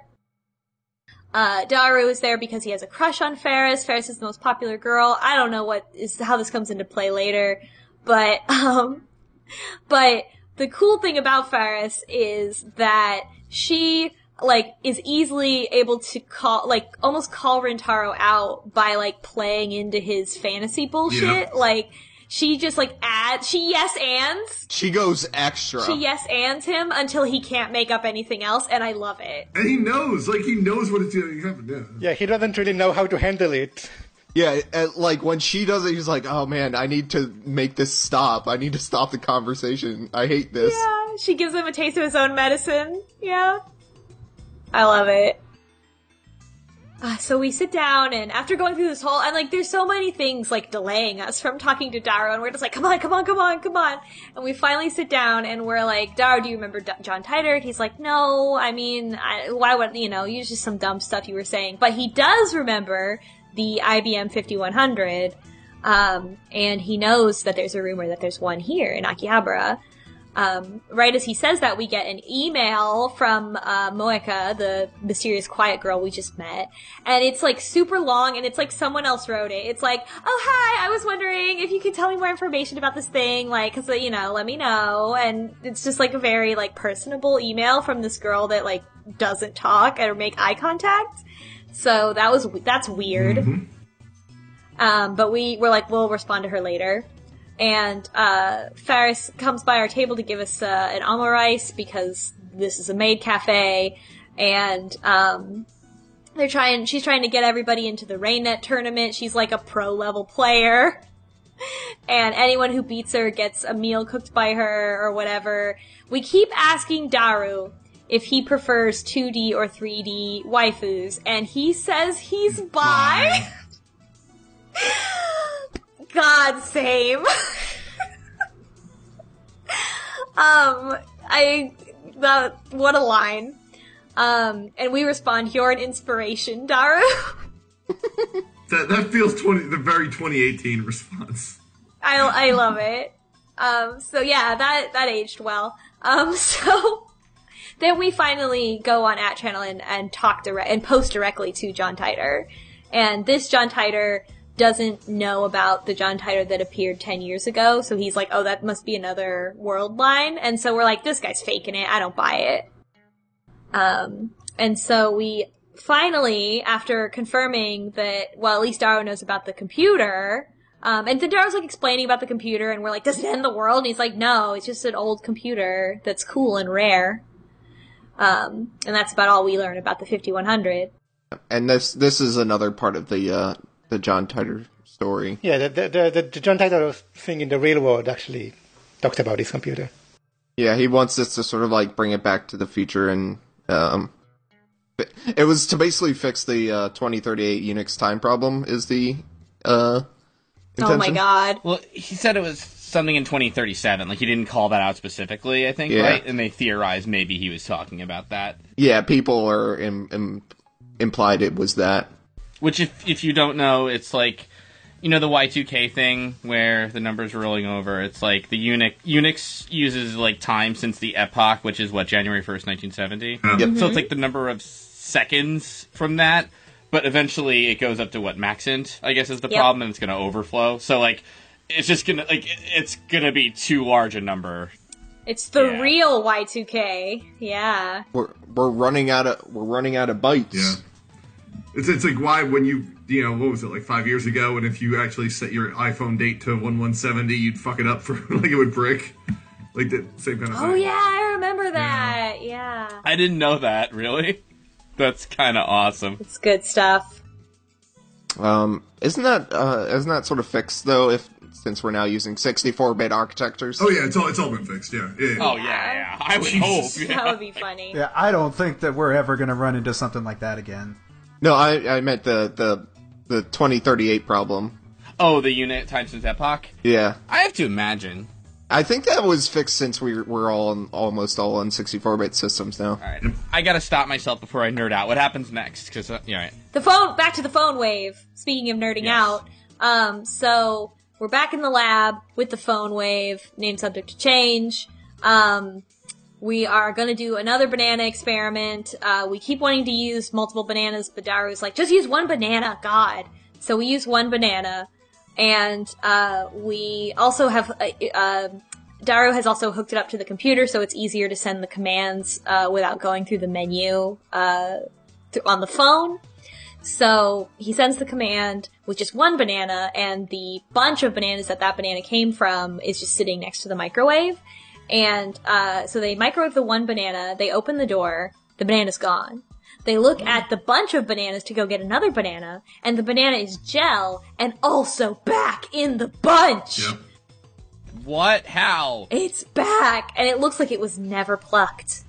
Yeah. And they're like, what? Right, like it's still part of the stem, just green and kind of slimy. And at one point, we've investigated the banana, and it's it's actually shredded at the uh, molecular level, which Yeah. So it doesn't taste like anything. Suddenly, someone's here. It's Kurisu. She's here. And Faris and Luka. And, oh, Bring it in, we- guys. And Goku. Oh wait, is Faris a reference to Anna Faris? I thought maybe. Uh, I was I was thinking Final Fantasy V Faris. Oh, there you go. Yeah. Yeah, was that's what I was Yeah. thinking. So, so, uh, Kurisu shows up just in time for us to have made this, like, b- breakthrough in figuring out what the phone wave is doing. And so we're, so first of all, we don't like her, and so we've gotta do all this bullshit scene.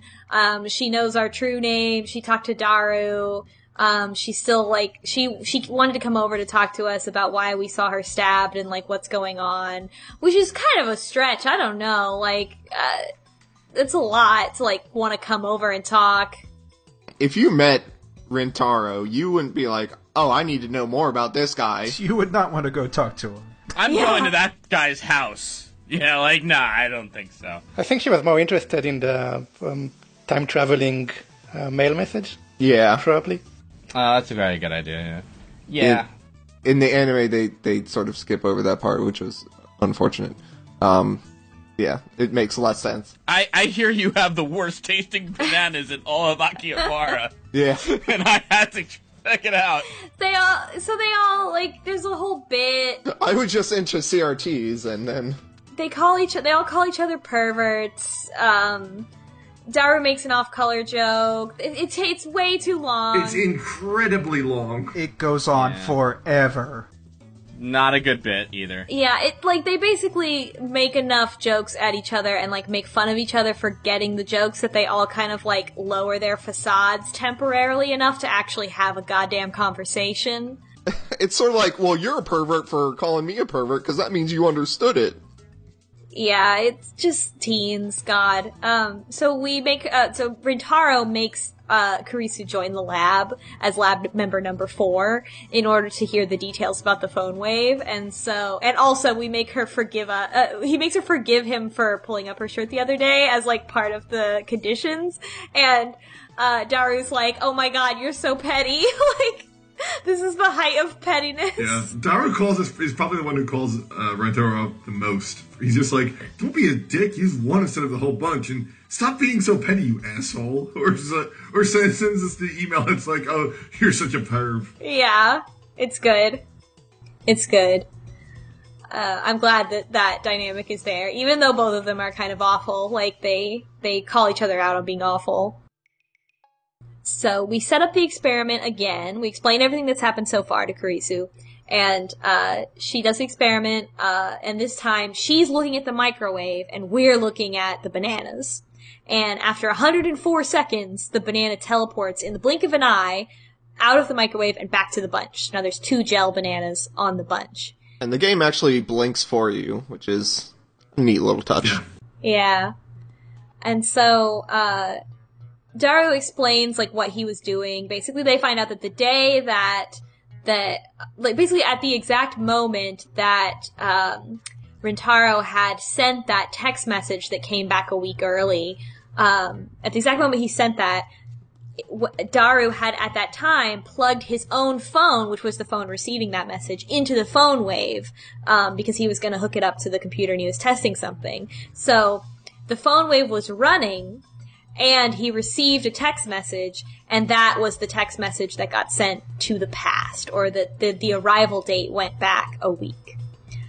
Um, and that was, you know, and, and that was the time of Nakabachi's presentation, the time we saw the, the weird distortion on the screen. So we decide that we're gonna try to recreate this. Which seems extremely dangerous.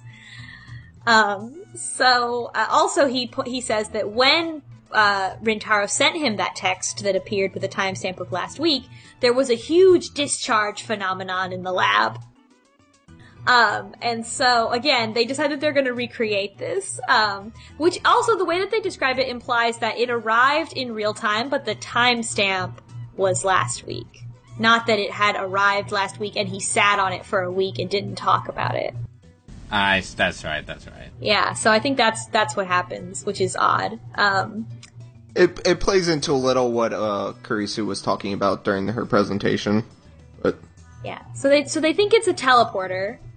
Uh, they think it's a teleporter, but uh, they try to recreate this this phenomenon, and so they they get the so Mayuri shows up. She's got the chicken dinner that she wants to eat, and they're like, "No, we're using it for an experiment." And they put it in there, and she's like, "Oh, my chicken dinner!" And um, we hook up uh, Rintaro hooks up his phone and is like, okay, Kurisu, send me a text message. And she's like, I don't even have your number. So we're like, Daru, send me a text message. And so Daru sends one while the chicken is backwards cooking. And, uh, right as he sends the message, um, so he sends the message and then we get it and we see it on our phone that it arrives and the time is five days previous to the current date and we're like, oh my gosh. And then, uh, Mayuri is mad that we're cooking her chicken, so she comes in and opens the microwave during the time travel text message. No. And there's a bunch of, uh, bad lightning effects over the Real bad. it's so bad that it's almost not scary anymore. I was pretty concerned that someone was going to turn in, into a gel person. I was concerned that if I touched my monitor while that lightning effect was playing, it would all go to where my finger touched. Like one of those plasma bulbs. yes, from Spencer's Gifts.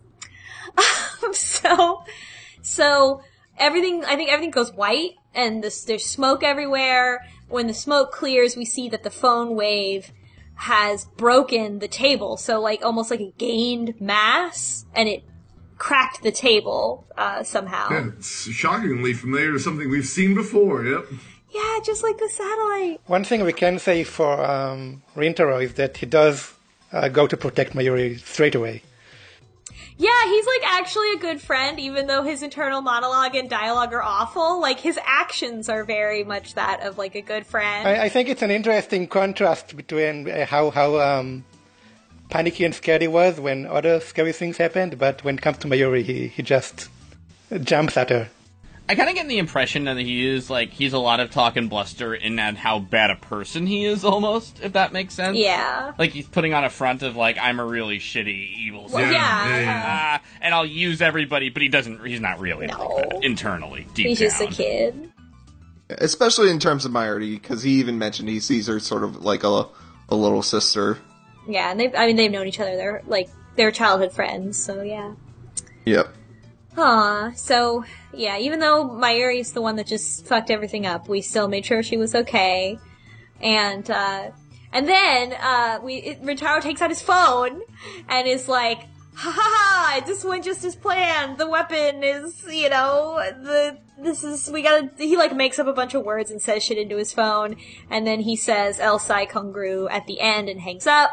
And his internal monologue finally admits that he just says that uh, that he made it up and that he's been saying it for so long, and now saying it helps him with his anxiety. Yeah.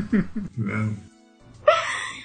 So we look at our, our mail, and there's a mail from Daru dated five five days ago, and we all look at each other and uh, at, at uh, Kurisu uh, and uh, Daru and Rintaro all look at each other and they're like, "It's a time machine!" Haha. What? Dun dun dun. End of chapter one. It's a time machine. Yeah, also, the last bit took a long time to get to It's a Time Machine, but you knew it was a time machine quite a while beforehand if you were reading along. Yeah. Yeah. What a wild premise.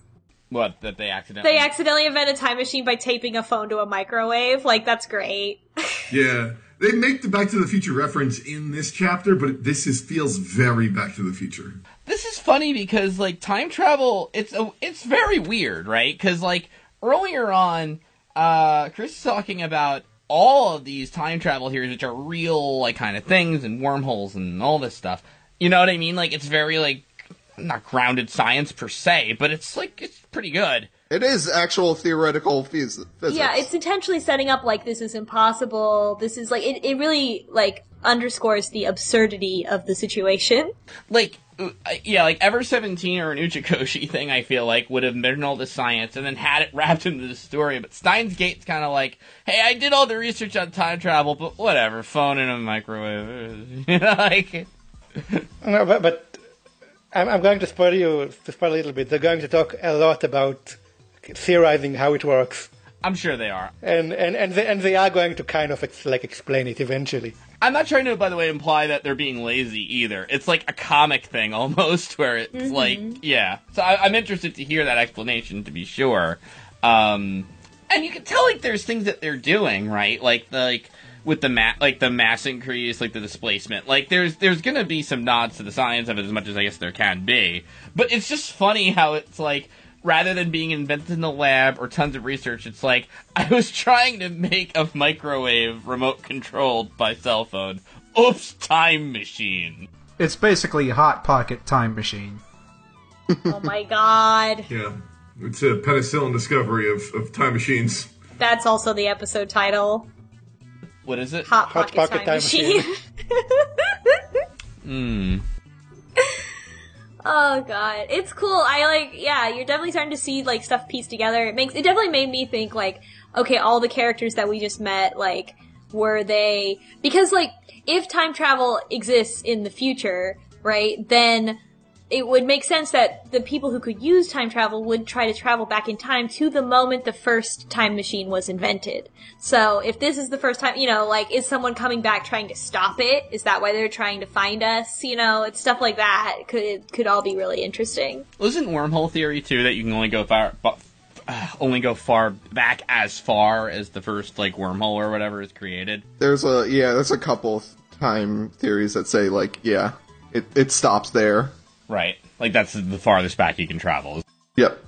The Einstein Rosen Bridge, I believe it's called. This is like me putting more money down on the table. On. Who's doing? Who's in? All right. Um. It's all cool stuff. I mean, it's fun because it's all like so theoretical that you can just kind of be like, what if it was this? What if there are 11 dimensions? Okay. It's cool, and it's cool too because there's so many like movies and pop culture things you can like refer to. Like it's like Uh, yeah, It's also this. This is a time machine, but this is a time machine that what it does is send is send emails back to the past, which is also yeah.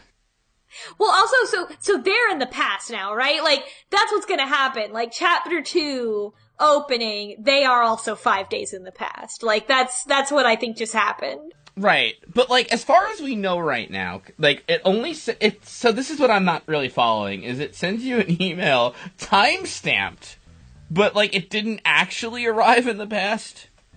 Like, did Daru get that email on July twenty, uh, July twenty first? And I mean, I, I can tell you, but do you want to know, or do you want the game to tell you? No, no, no, no, no. No, we no, no, we don't want to to know. No. The- no, theoretical yeah, stuff right yeah. now. Yeah, theori- yeah, just theorizing. Like, what would that even mean then? Does that mean that like? We're over here, like, the people who program the code on this phone aren't that smart. Yeah. Well, we have we have Kurisu now joining us, who who knows. What if, what if it's like literally just changing the timestamp on the phone? Like it's just with a lot of pomp and circumstance and mass displacement and teleportation. I was gonna say the only practical use is, yes, boss. Of course, I sent you that email four days ago. Why didn't you get it? Yeah, didn't you see it? I sent it to you. Clearly. Um, so, okay, the frozen dinner, I get makes sense that it gets more frozen because it's going back in time or it's reverting or whatever.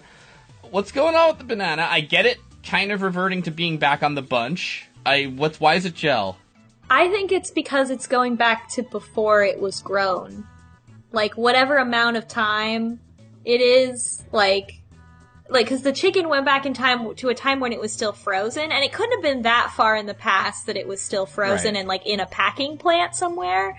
But like it could be like a couple days, I guess. But like the banana would have existed on that bunch a couple days ago too. So I'm not really sure. I thought bananas ripened real fast, but even with that, it would just go back to an unripened banana, like on the tree. Yeah, it would just be green Yeah. and Yeah. like small. Like that's the thing. It's like Yeah. it, it almost would be like it went back to before it was even growing. He said it was molecularly shredded, right? That's what, that's what he said. Yeah, Yeah, I, I, I think it's like a um an error that is happening. that's that might be the, the, the side effect. Yeah, of the time travel itself is that your your molecules get shredded. Yeah, not very practical. But the chicken wasn't shredded. yeah, I think the the chicken like that one somehow worked successfully, and the bananas they're, you know, we're we're we're hitting an error somehow. They also say that they uh used they tried other stuff. They tried salt, um, and nothing happened. Which it's a rock, so yeah, that makes total yeah. sense. It when it can go back in its own time, like multiple a long time. No, but you know what's like, but you know what's weird about that is the banana went back on the bunch. Yeah, like wouldn't it go back to wherever it was? Right, like, wouldn't it become like one salt rock or even like disappear back to where it was? But how long are we talking here? I mean, if you, if you rewind salt seven days, it's still going to be salt. I, you know, salt sits around for a while. Yeah, is it aging backwards or is it like moving backwards in its own timeline physically? So like, this is what bugs me. Is because the banana is moving in space, not time, but space, Yeah. back to where it was. Why is that not happening to the frozen dinner? Like the frozen dinner stays in the microwave, right? Yeah. It's just more frozen. It doesn't go back to the store. It's not, but Yeah. Yeah, but the banana is moving in space back to the bunch. Or like teleporting, I suppose. But it, yeah, and even if you make time the fourth dimension, why isn't that also affecting the like the even if it was just the fourth dimension, it would still affect the chicken the same way. The chicken in the fourth dimension was was back behind you. It was in the freezer or something. Yeah, in your freezer earlier.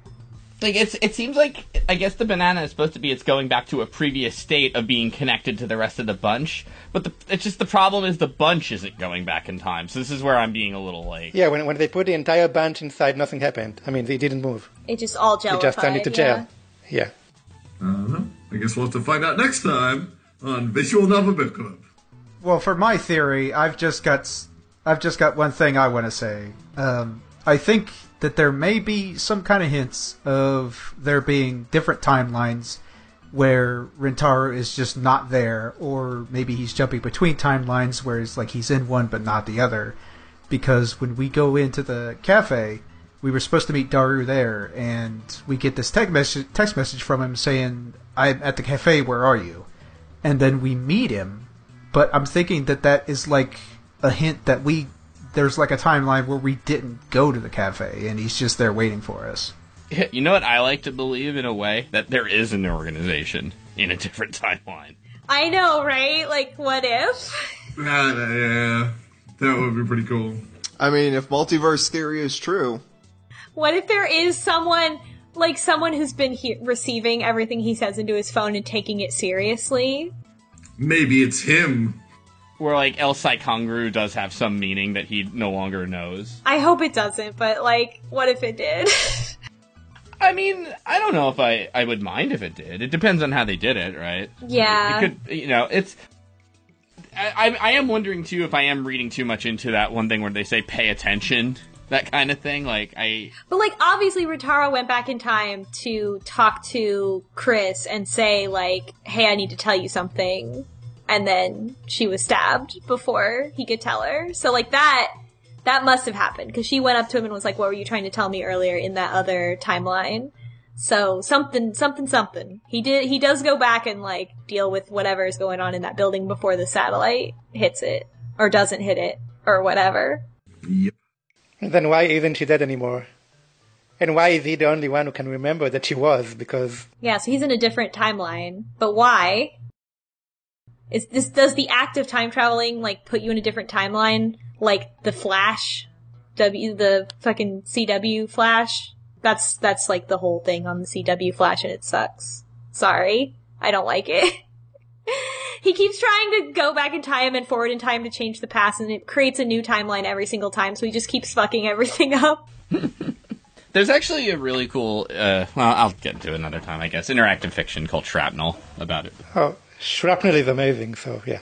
I love Shrapnel. Yeah. Uh, yeah, I just wanted to, to put this little little anecdote there, uh, just because I was curious. I ran I ran uh, El Psy Kongroo into an anagram generator, and uh, if you were wondering, because this is not a spoiler, uh, nope, it doesn't come up with anything unless Yonkers loop is a thing. Oh my god, it's all connected. Uh, yeah. I'm also, yeah, I'm. I have a feeling too. This is going to be one of those ones like Danganronpa where we have to be really careful about spoilers too. Meaning Oh that yeah, like, yeah, yeah. there's shit to, to Google and things like that.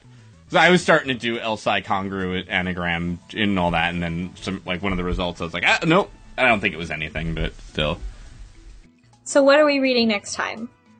Um, chapter two, which is much shorter than chapter one, so don't worry. Okay. That won't be a problem.